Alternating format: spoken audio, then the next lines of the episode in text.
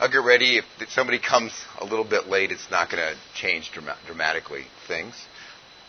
What I wanted to do today is talk about why I got uh, blasted from thinking that malaria was a disease sort of like um, pneumonia. So if you have, for a parallel, it's like going to uh, medical school or nursing school and learning that penicillin is what you give for um, like strep throat, but then you suddenly encounter flesh-eating bacteria, which is also strep, but penicillin is not the whole answer there.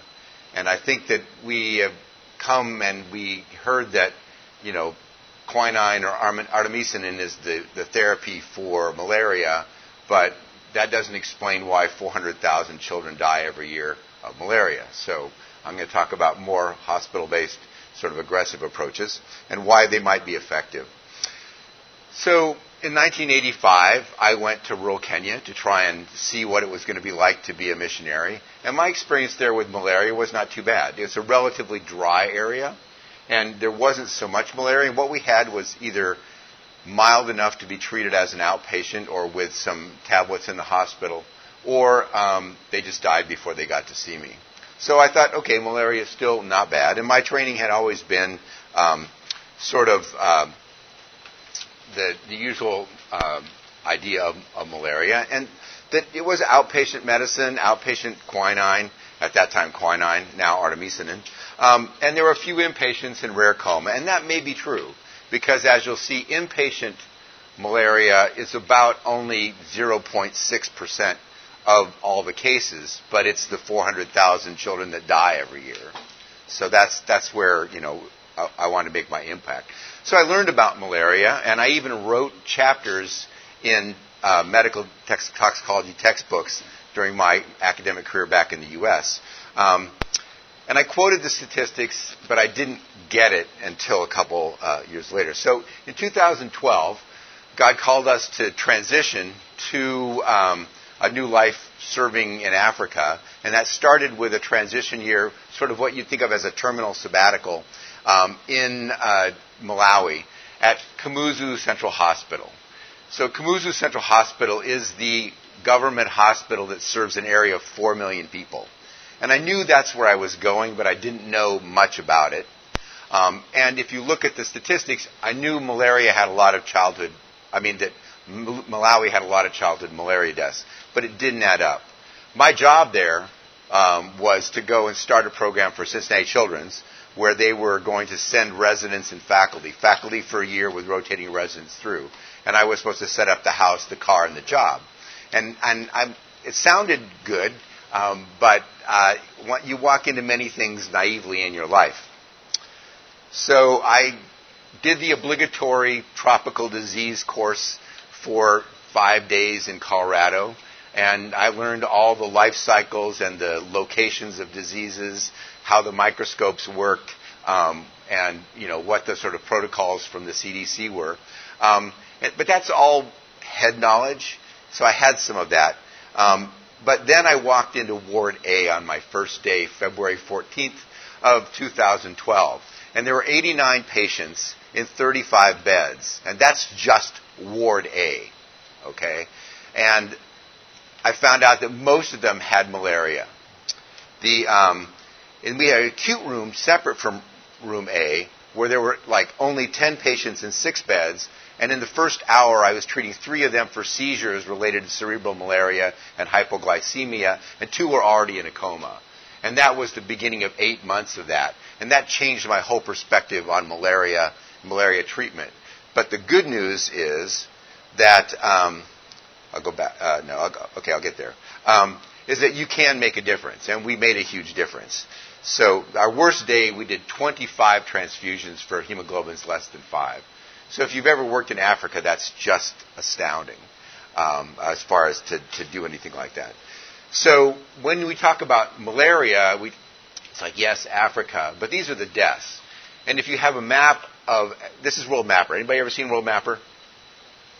So World Mapper takes whatever you're interested in, and it takes the number of cases in the world that are related to that disease, and it makes the country that has those as big proportionally as the number. and shrinks all the other ones. So this is where malaria deaths are in the world.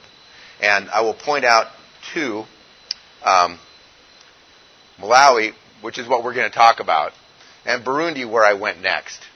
So on relative scale, these are tiny countries.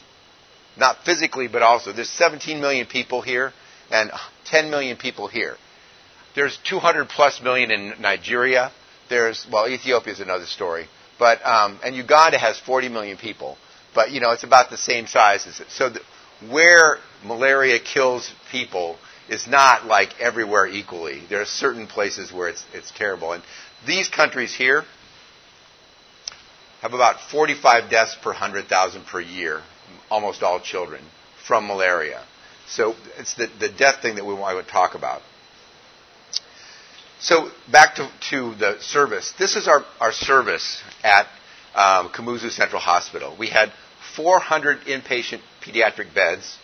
We had, of which 100 were surgical and 270 were general medical. Thankfully, we had almost no neonatology. Um, and 400 new people coming every day, of which 50 were admitted, new patients, and 50 other patients were discharged. So it was outrageous. And I found out that I was going to be one of two pediatricians serving this, uh, this population of 400 inpatients. Um, and you can imagine, I did not see every patient every day. The two of us could not. We, we had 14 in Africa, they use uh, the British system of clinical officers. So the clinical officers basically did the service of and brought us whatever was needing attention from one of us. But uh, it was uh, outrageous. But it was God's way to give me an update of, of low resource medicine. So eight months of this, and I felt like I was qualified for my next job, which ended up being the dean of this medical school in Burundi. Um, so it was like a crash course because we saw everything with 400 patients coming every day, 400 patients admitted. There was very few diseases that I didn't see in the eight months that I was there, but malaria predominated. And this is Hans, uh, the other pediatrician. And the good news that you're going to see here is mostly due to him, not me, but I want you to see it. So where we're going to go is I'm going to try to set you up to explain how we dropped from 1,000, uh, 1130 deaths per year to 566 deaths per year. A mortality rate drop from of 5.7% to 3%. And most of that was about reorganizing how we cared for malaria not adding new drugs, not adding new personnel, not changing the hospital. But we reorganized how care was delivered um, to prioritize things to make a huge difference in mortality. The 500 kids per year, in my whole career in the United States, I probably haven't saved 500 kids. Uh, but statistically, we made a huge impact that year. Um, and I think it was because of the approach we had predominantly to malaria and somewhat to respiratory disease. So the question I ask my Burundian students uh, is why do people die of malaria? If you want to change something, you need to know why it's happening. What is it that that's, what's the sequence of things? What is causing kids to die of malaria? So we know what we're going to do to fix it. And you know their answers are pretty vague. Well, they have malaria parasites in the blood. Yeah, but how does that kill them? How is it? You know, do you just pluck them out? How how do we fix that? Um, and so understanding what are the severe manifestations of malaria and the ones that are going to result in death helps us to understand how to intervene to make that kind of uh, a change for uh, survival.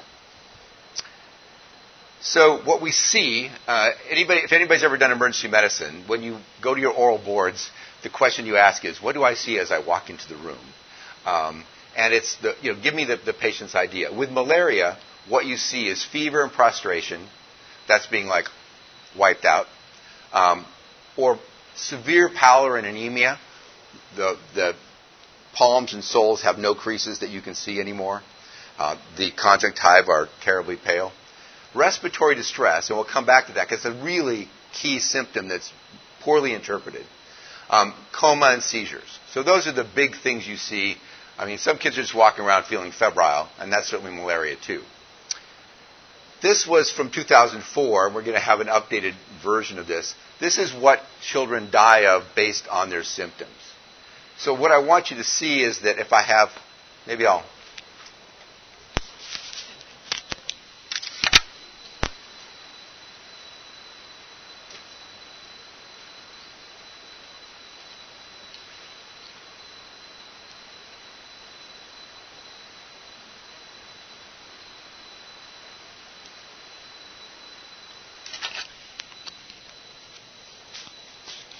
came back to the United States after many years and found my laser pointer. But doesn't work. Okay, fine.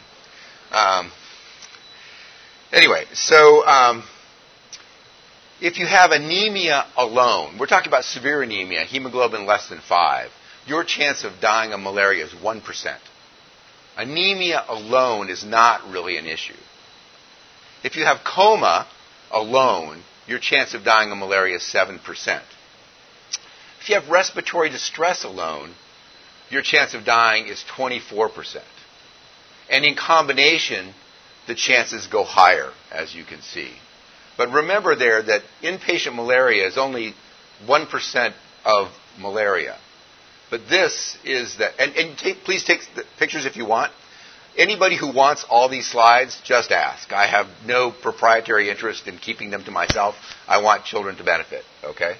Um, so um, this this gives you an idea of uh, the symptoms. But the question is, okay, so why are these symptoms here, and what do I do about them?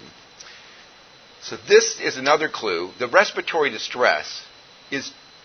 All of my students are sure that these children are co-infected with um, pneumonia. They're, they're absolutely sure that the reason that they have respiratory distress is that they have pneumonia, or it's because they have hypoxia. Okay, um, whatever means. And sometimes you say, okay, they have hypoxia. It's because of the low red cells. The reason they have respiratory distress is they have metabolic acidosis. And as we'll talk again here, nothing that metabolic acidosis is the single greatest predictor of who's going to die of malaria. So it's when you see respiratory distress in a malaria person, that's a person who's gone too far, and metabolic distress is what you're seeing, not simple hypoxia. They may have hypoxia, tissue hypoxia, but that's causing the metabolic acidosis. So this is to introduce the idea, this a large study. I'm going to talk about actually using antimalarials at the end, but this, if, how many people have heard of the AQUAMAT study? AQUAMAT study? Okay. So, in 11 centers in nine countries with 5,425 children with severe malaria, they did a study comparing quinine, which is the most, is the cheapest and most used anti-malarial in Africa because of the cost to the government, versus artemisinin, uh, in this case artesunate derivative, um, in a double-blind controlled trial uh, to, to see which one was better. And treating children with artesunate had a 22% lower mortality rate. So this already shows you, in, in, this is like in the best centers where they were able to do studies, 10% of the children died, um, but you could lower that by 22% with artesunate. I'm going to come back to that study itself, um, which is the, the reason that the whole, the WHO and everybody changed their malaria recommendations to artesunate. But the point is that they had this data on 5,000 children with malaria, and they used it for some other good reasons that will help us in our quest to figure out what's the best way to treat them. So they defined severe malaria for the purposes of this study as impaired consciousness. Um, pardon? Oh,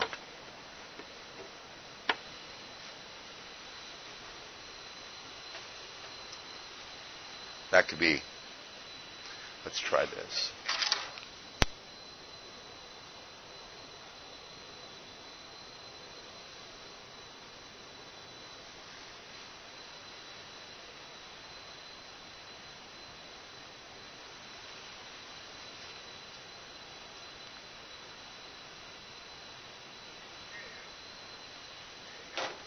on off. Oh, thank you. Um, so they defined severe malaria as impaired consciousness, the coma stuff that we talked about, seizures, respiratory distress, all these are or, okay? Um, and as a marker for acidosis, acidosis that you can measure, which is almost never the case, and they used a, a base excess of minus 3, compensated or decompensated shock, glucose that was lower than 54, severe anemia less than 5 with hyperparasitemia, jaundice and hyperparasitemia, or a high percentage of immature parasites in the cells. Okay, those, that's their definition that they used.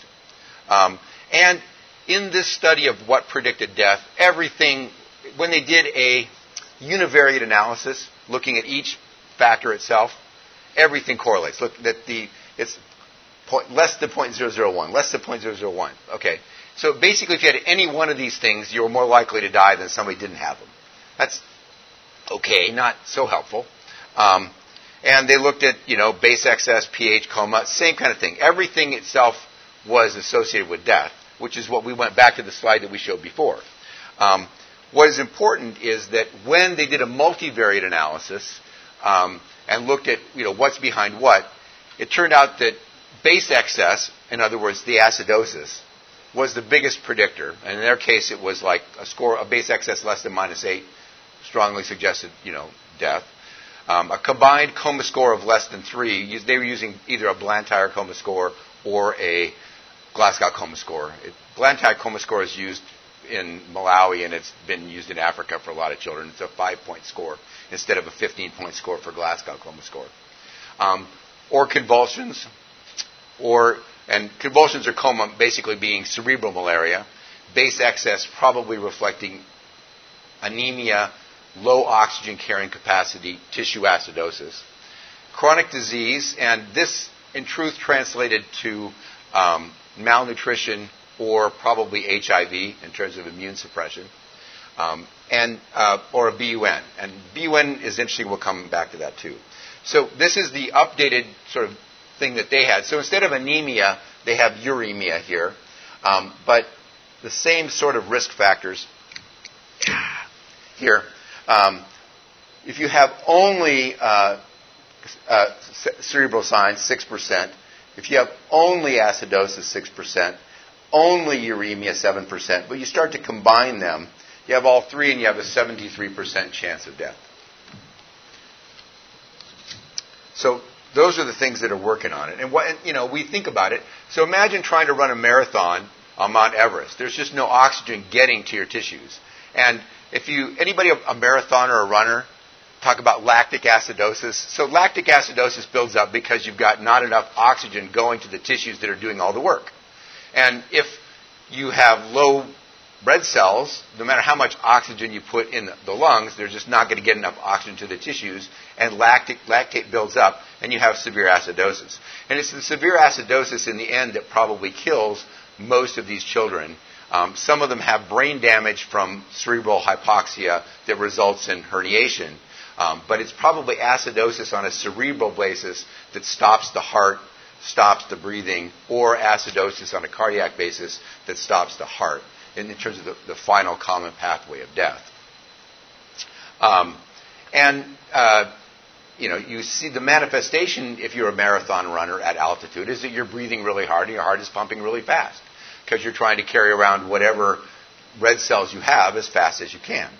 So anemia and fever um, and, and maximal cardiac output and the maximal work of breathing, even without seizures, is using tons of energy. It's burning glucose, it's making lactate. And this is to remind you, I know that most of you blocked out aerobic anaerobic glycolysis, not something that you like to remember, but um, the point being that with anaerobic glycolysis, it takes 18 glucose to get the same amount of energy, and your byproduct is lactate. So you're making lactic acidosis as you're burning up most of your glucose. These slides are, I'm not going to read them in detail, just to show you that there's a lot of recent research that's been suggesting that what it is that goes on um, as cerebral malaria is that red cells that are infected by parasites somehow alter the surface of the red cells so that they become sticky. So you get these little micro agglutinations that lead to sort of um, micro strokes, and, and cerebral hypoxia and cerebral inflammation, which causes a perivascular inflammation in the cerebral tissues, leak, and local hypoxia, which makes local acidosis, making everything worse. That, that's a, a quick way to say that, but um, it's, it's, I don't want to bore you, but that's, that's the sort of the latest cerebral pathophysiology. Remember the, the other acidosis, the acidosis from all your other tissues overworking, making all that lactate. So, um, so you have this, this perivascular leak, you have decreased blood-brain barrier leak, which means more lactate is moving back and forth. There's tissue hypoxia in the body as a whole, um, and there's cerebral and systemic acidosis. The BUN factor, no one yet knows why BUN, in other words, kidney disease, is associated. Certainly, there is a pre-renal component, and I'll mention that again. That you know, being dry um, is part of that, but it may be that the kidney injury is a reflection of the brain injury. That there may be the same sticky red cells clogging the kidney as they are clogging the brain, and it may just be a marker for what's going on elsewhere in terms of making the tissue issue. Does that make sense?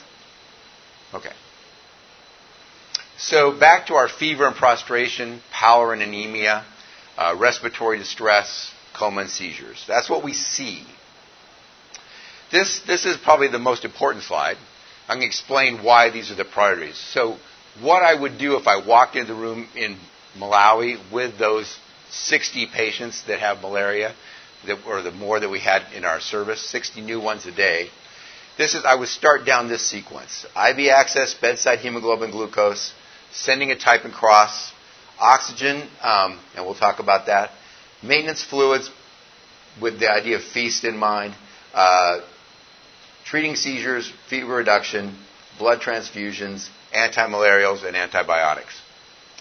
So let's talk a little more about each of those and why they're important. So the bedside glucose, you all have learned that hypoglycemia is associated with malaria. Um, and it, now it makes sense if you think about how much you're burning to make that anaerobic glycolysis go on. So it's not, a, it's not just a problem with glucose production or glucose storage. Um, it's glucose utilization because, especially with seizures, you're just using so much energy that you're using all your glucose up. And the brain is glucose dependent. So hypoglycemia is common, not every time.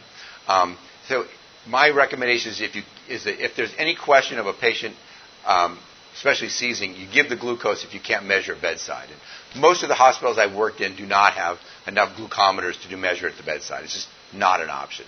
So you give the glucose, um, anticipating that it's there, and support the glucose through therapy. Uh, a bedside hemoglobin will guide transfusion. Also, those aren't always available. So sometimes you have to make a decision just on power and symptoms. Um, but if you can get a bedside gluco- uh, um, hemoglobin, that's great. If you're sending a CBC or something um, to a lab, you're already losing an hour or two of your decision making time. You need to make a clinical decision before you send um, off labs that are going to come back in an hour or two. Because as we'll find out, the, most of the deaths result in the first two and a half hours. So the time to intervene is early, not later. Um, and that's the, that's the reason for being aggressive with the type and cross, because that's blood is the only way you're going to increase your oxygen carrying capacity. And this is exactly that slide. So if you look at this slide, you think, well, I'm going to put oxygen on my patient, and they're going to then carry oxygen to the cells. But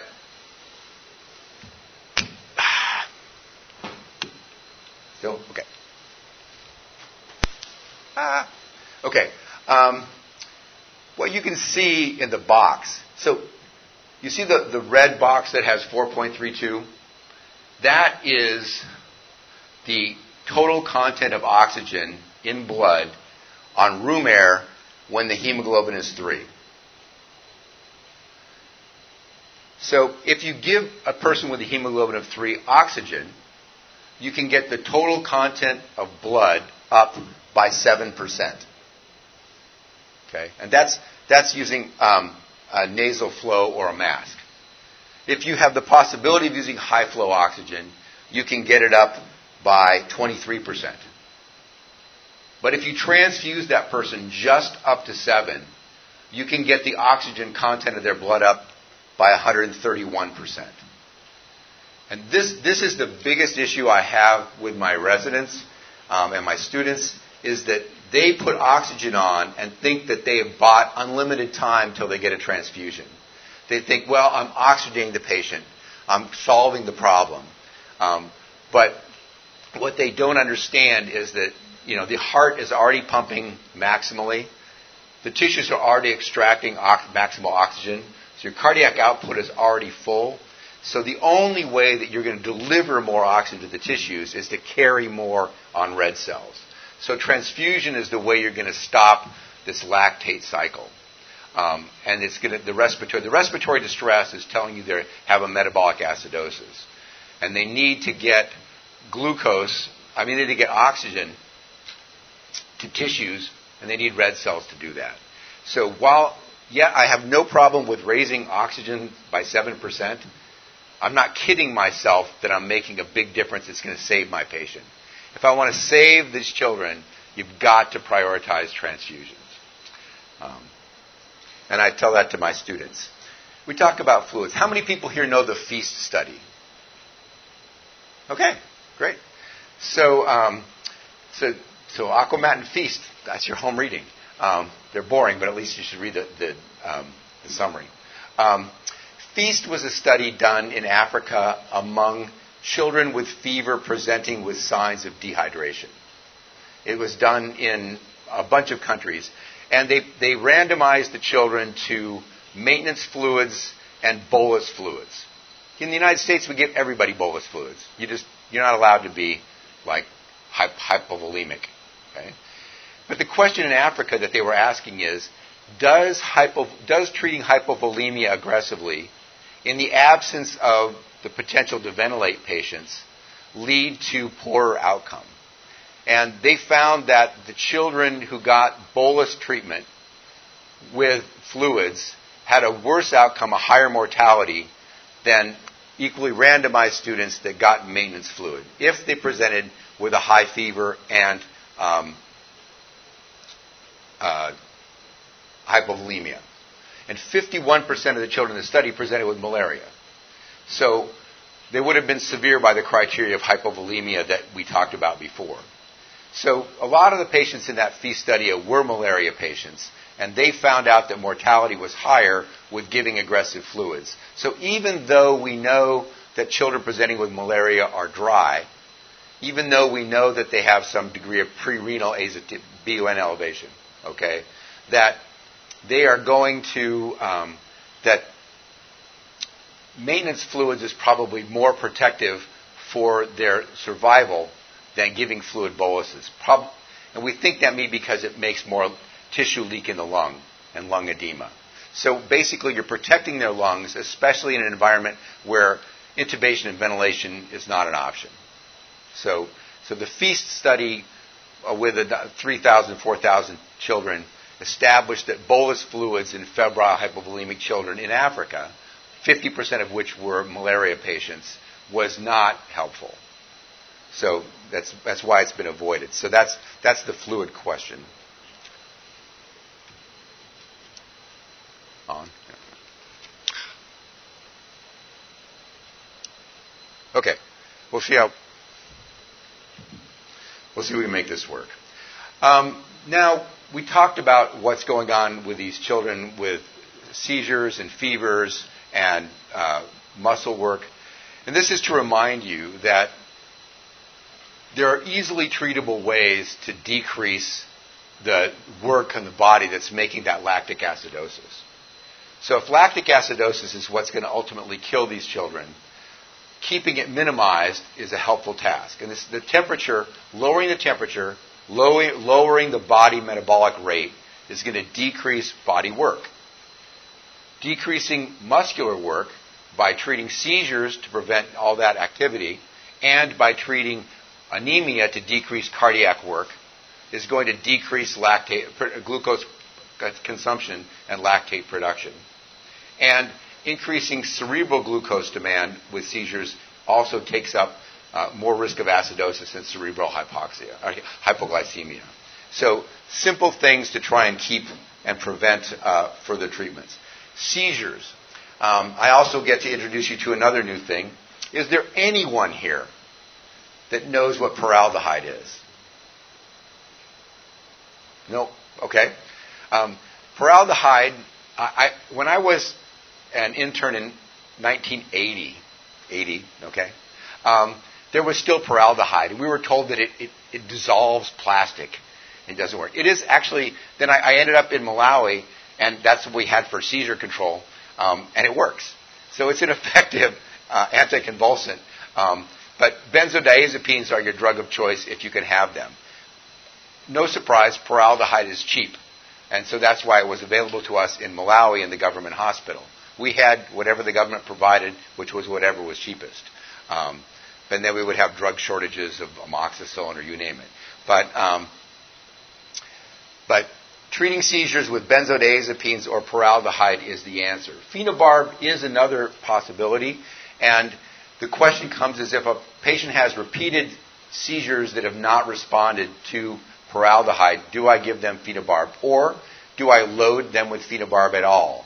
And there was a study done about 2000 which looked at either loading them with phenobarb to prevent the seizures or not loading them with phenobarb to prevent the seizures. And the group that got phenobarb had a higher death rate, mostly because it dropped their consciousness below um, their needed respiratory drive. So they died of hypoxia from decreasing their respiratory drive from the phenobarb, which stopped the seizures.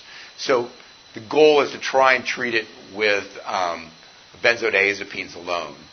There is, and I, I've been working in the United States in 10 years, but I know that right now for neonatal seizures in the nursery, um, is replacing phenobarb.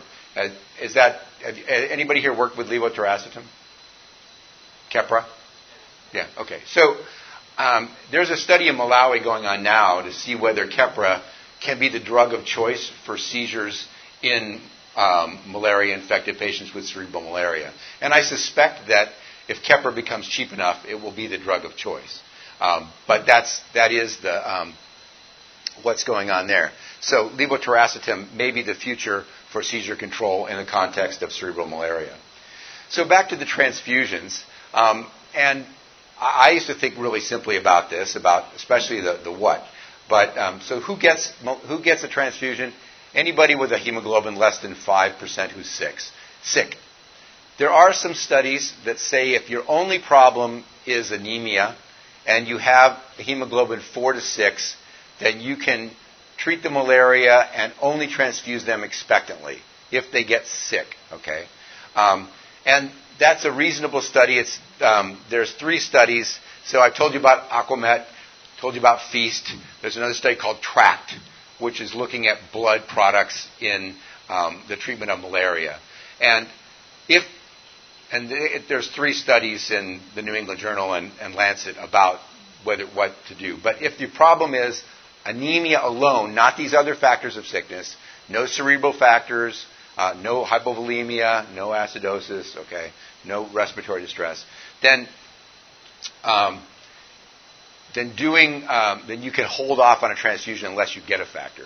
But for anybody else, and certainly all the sick ones, hemoglobin of five is my trigger for giving a transfusion. And um, so when do I do it? Um, I do it as soon as possible because the data shows that people who come in with severe malaria, um, who have anemia, are most likely to die in the first two and a half hours. So the earliest possible intervention with blood to correct the oxygen at the tissue level, to correct the cerebral oxygenation, to correct the acidosis, or at least stop it from getting worse, is the best answer. So we'll come back, but that tells you that a system that prioritizes blood transfusion for sick kids with malaria is the way to try and save sick kids with malaria. Um, so that's why we talked about the type and cross early. What type? Here's where I was really surprised. I mean, I have always in my life given packed red cells. Everywhere, okay? And in another email exchange with my colleagues in Africa, um, a recent conversation has come up about whether whole blood is preferred, and I thought this was just nuts. You know, I've always given packed cells. And they're like, no, there are certain things where whole blood is better. And I'm like, okay. Um, so then, I, as I was preparing for this lecture, I found uh, that TRACT study. They have another one from Lancet that specifically addresses in 3,000 some kids um, whether it's better to give whole blood or packed cells. And it turns out that fresh whole blood, meaning blood that's been donated in the last week, that hasn't been separated or frozen, basically gets your hemoglobin up higher and stays longer. And that makes sense. If, so basically, the processing of blood to remove the white cells, to put it, cool it for storage, does more damage, and the storage of a long time does more damage to the red cells. So fewer of them are available to transfuse, and they don't last as long. So whole blood turns out to be better. And it's a whole nother discussion in Africa about whether the African system of blood banking should be African rather than Western based. Because the donor supply in Africa is usually your relative.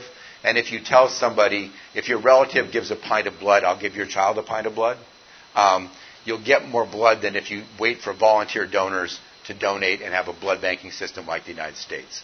So even with screening for um, HIV and hepatitis, um, that system may be more effective, and it gets you fresh whole blood as opposed to packed cells. So um, that is that is part of the deal. So um, whole blood seems to be better. Um, how much whole blood? I mean, I've always given uh, children 10 per kilo of cells, um, but there are studies, and I'm going to go to the next page, um, about whether to give, uh, that's the fresher whole, TRACT study, um, whether to give what's either 15 per kilo of cells versus 10 per kilo or 30 per kilo of whole blood versus 15 per kilo of whole blood. Um, and mind you, th- those are just ways to get more volume in too, in one way. Um, and it turns out that the, the, answer depends on whether the child is febrile. It's, I, I don't understand.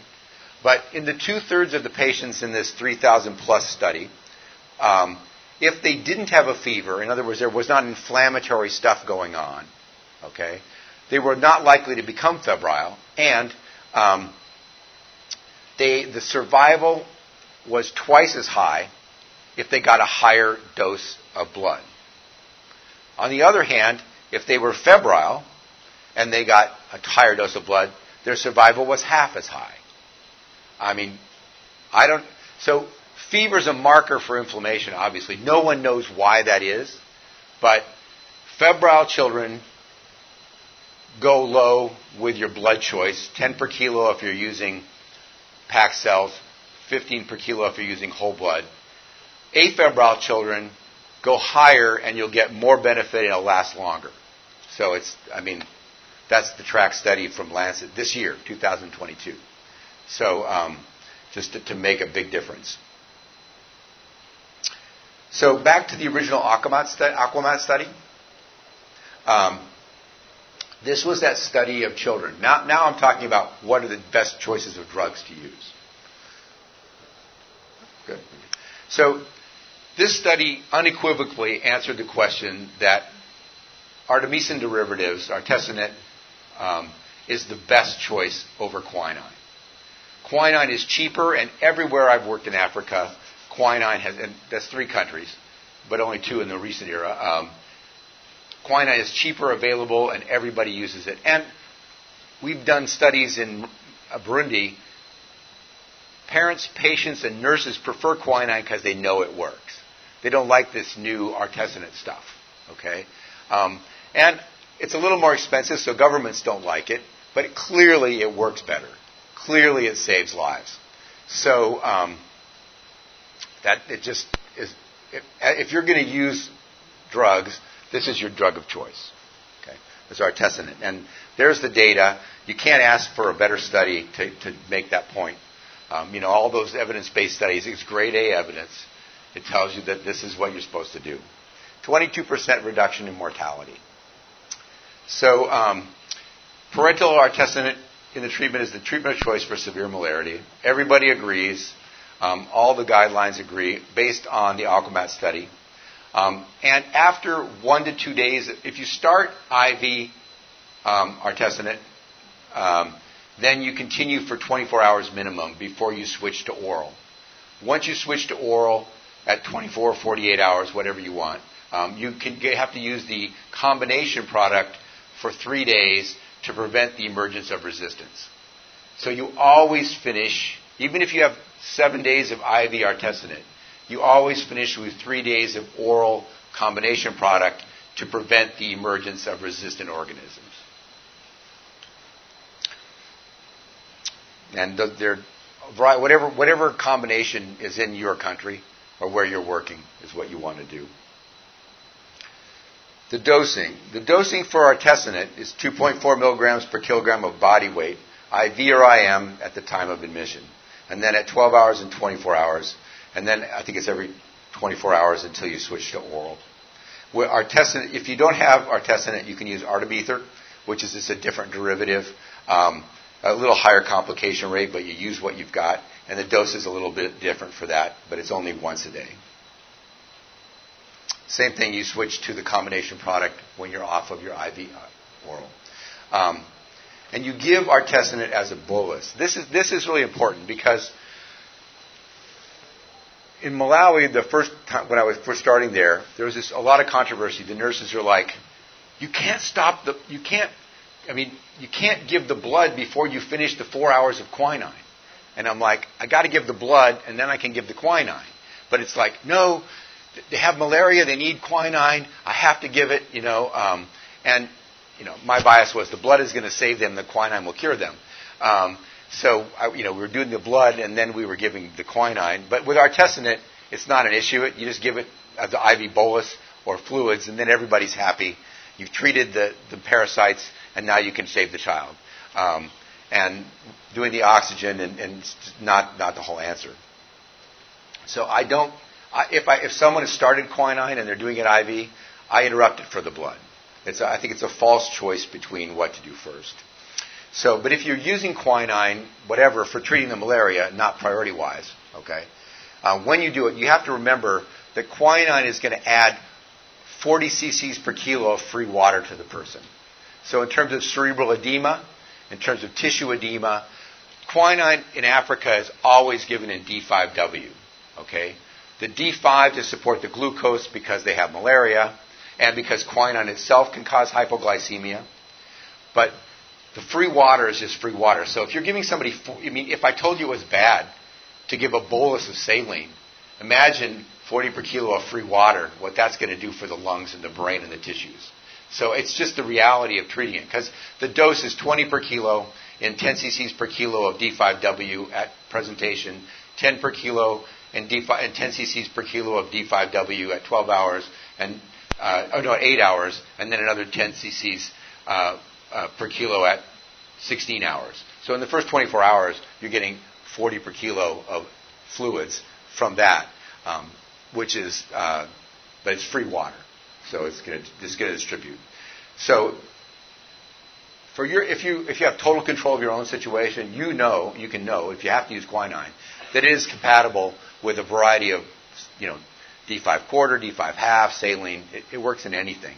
But the, the problem I had, and the why, why I respect that, is if, if you have a nursing staff that has done it one way and does it one way for all patients, you don't want to start messing around with what you're doing and saying, oh, I want this patient to get this combination of fluids and this concentration, and this patient can have this concentration. You know, it's, you're just going to kill somebody one way or the other, now or later. So it's just better to do it uniformly. So, um, and I, I, say that with my other hat of having been a medical toxicologist in the United States for 20 years. So, um, dr- drug reactions aside, I know that too. Um, so, uh, so artesunate IV, this is sort of a, an extra added fact if you ever have it. Based on studies done in France and the United States on returning travelers, there is a delayed hemolysis syndrome. So that if people like you and me go and come back and are treated, who are malaria naive and get malaria and come back and get treated, there is a, a well described 10 to 15 percent of patients who will have delayed hemolysis later on. In Africa, we don't know. I can tell you that the bottom one says that one study was done in Kinshasa, in the DRC, to look at children who got artesunate versus children who got quinine about whether somewhere between two and six weeks their hemoglobin dropped again, and there was no difference in the drop in hemoglobin in those two groups. So I don't think it's a factor that's going to influence my thinking or how I treat patients in Africa. Um, it's just one of those things that to throw in so you know, or if you ever happen to see patients here. So the question of nutrition. As I said, the probable reason for malnutrition being a factor in that study, or, or by, of, uh, what was the word, um, immune compromise or something. Malnutrition probably the biggest factor.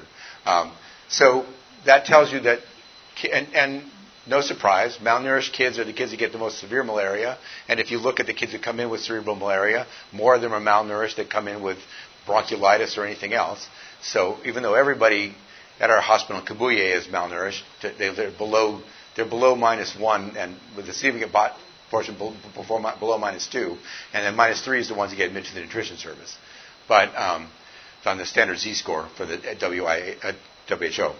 So it's like malnutrition is relatively ubiquitous. But um, in the Kenyan study, invasive bacteremia was more common in patients who were underweight uh, with a score, uh, um, a Z score of minus more than minus two. That's below the 90th percentile, below the, the 10th percentile or third percentile for weight.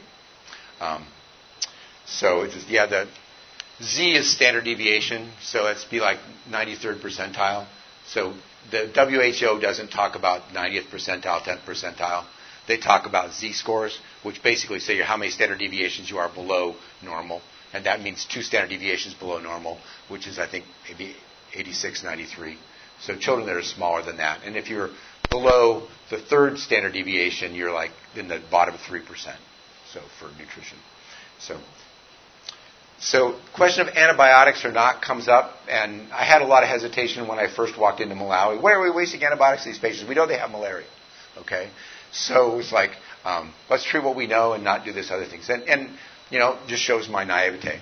Um, there are studies which looked at the incidence of bacteremia in patients with malaria and the incidence of, of coexistent bacteremia in children with, malaria, with severe malaria was 7% in a large, um, what's the word? Uh, meta, meta-analysis. So they did a meta-analysis of all the studies of, um, you see I am old, um, meta-analysis of all the studies of uh, cerebral, of, co- coexistence of bacteremia with severe malaria, and then they then they learned that the um, that seven percent statistically were co-infected. So, if you told me that seven percent of my patients that I was treating for whatever in the United States had bacteremia, I might treat them all, not being able to tell which one has it. We had I've never been in a hospital in anywhere I've been in Africa that had the ability to do blood cultures. So um, it's like, so the answer is if you have severe malaria, you get antibiotics. And the, most likely organism was non typhoid salmonella, so we give them ceftriaxone. It's just, or cefotaxime, one of those for, for, them, for all of them. It just seems to work. Okay, so closing, coming back to our beginning about trying, how did we drop that, uh, how did Hans drop that mortality rate from 5.7 to 3 percent, predominantly with malaria patients. We did a staff training with uh, acute pediatric care. We did ETAT training, which is the Emergency Treatment and Triage for Pediatrics. It's an African sort of PALS course with all of our staff, and we reorganized our what you think of as an emergency department, but it was just daily presentations um, there to use that system. The two of us were at the hospital usually every day till nine to midnight, um, and we had we shifted our clinical officers so that one of them was there all night and one of them was the second one was there in the evening to, to keep presence. Um, we reorganized our area where we put all the sickest people in one place so they weren't dying on some back ward because that's just where they had a bed and they showed up. So everybody who was sick got crowded into one area, but they were all in the same place we reorganized um, all of our glucose uh, benzodiazepines, bag valve mask, um, and the oxygen to one place so that we could give them without having to run all over and try and take oxygen to room C and back to A. So we, we organized where we were going to treat these kids. We shifted the night nurses so that we had a desk for them with the sickest patients. Most of them slept, um, and we tried to encourage them not to sleep. Um, it may sound crazy to you, but if you've ever lived there, you know what I'm talking about. Um, and uh, we actually empowered the patients. The patients didn't want to bother the nurses with their seizing child or their child who'd stopped moving. So we, we told the patients, if your child gets, you know, stops moving, doesn't respond, turns cold, or has a seizure, take them to the nurse. Don't wait for rounds in the morning.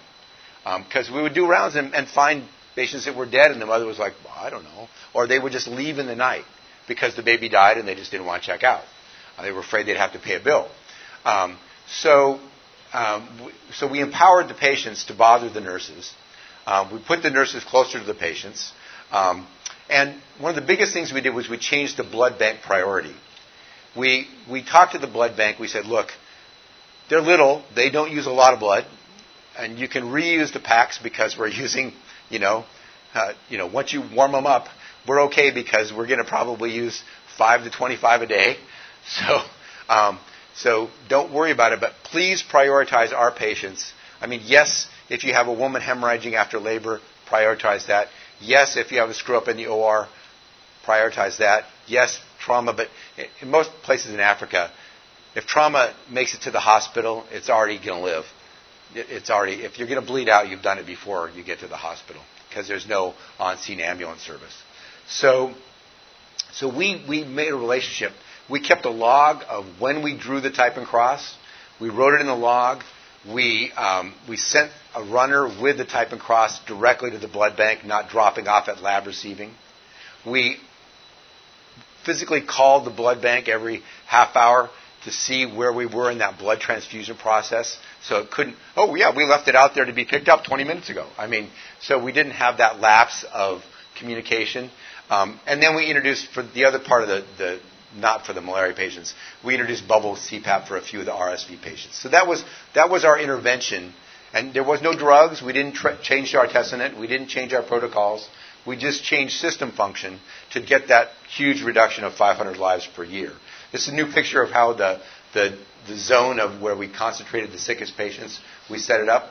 You can see the um, the things in the middle for access to the patients. Um, and uh, this is just me uh, looking over some of the ones in the other half of the same room. We divided that original room in half. Um, so um, the care prioritization was as we outlined, um, and engaging the blood bank and recording the names and tracking things probably made the biggest difference. So um, that's what I have to say, and I'm hopeful. Like I said, please take this, digest it, do what you want with it. Ask me, um, and my, um, I can give you my email. Um, you can. Uh, I'll wait till you get a pen. I have a pen if you don't. Um,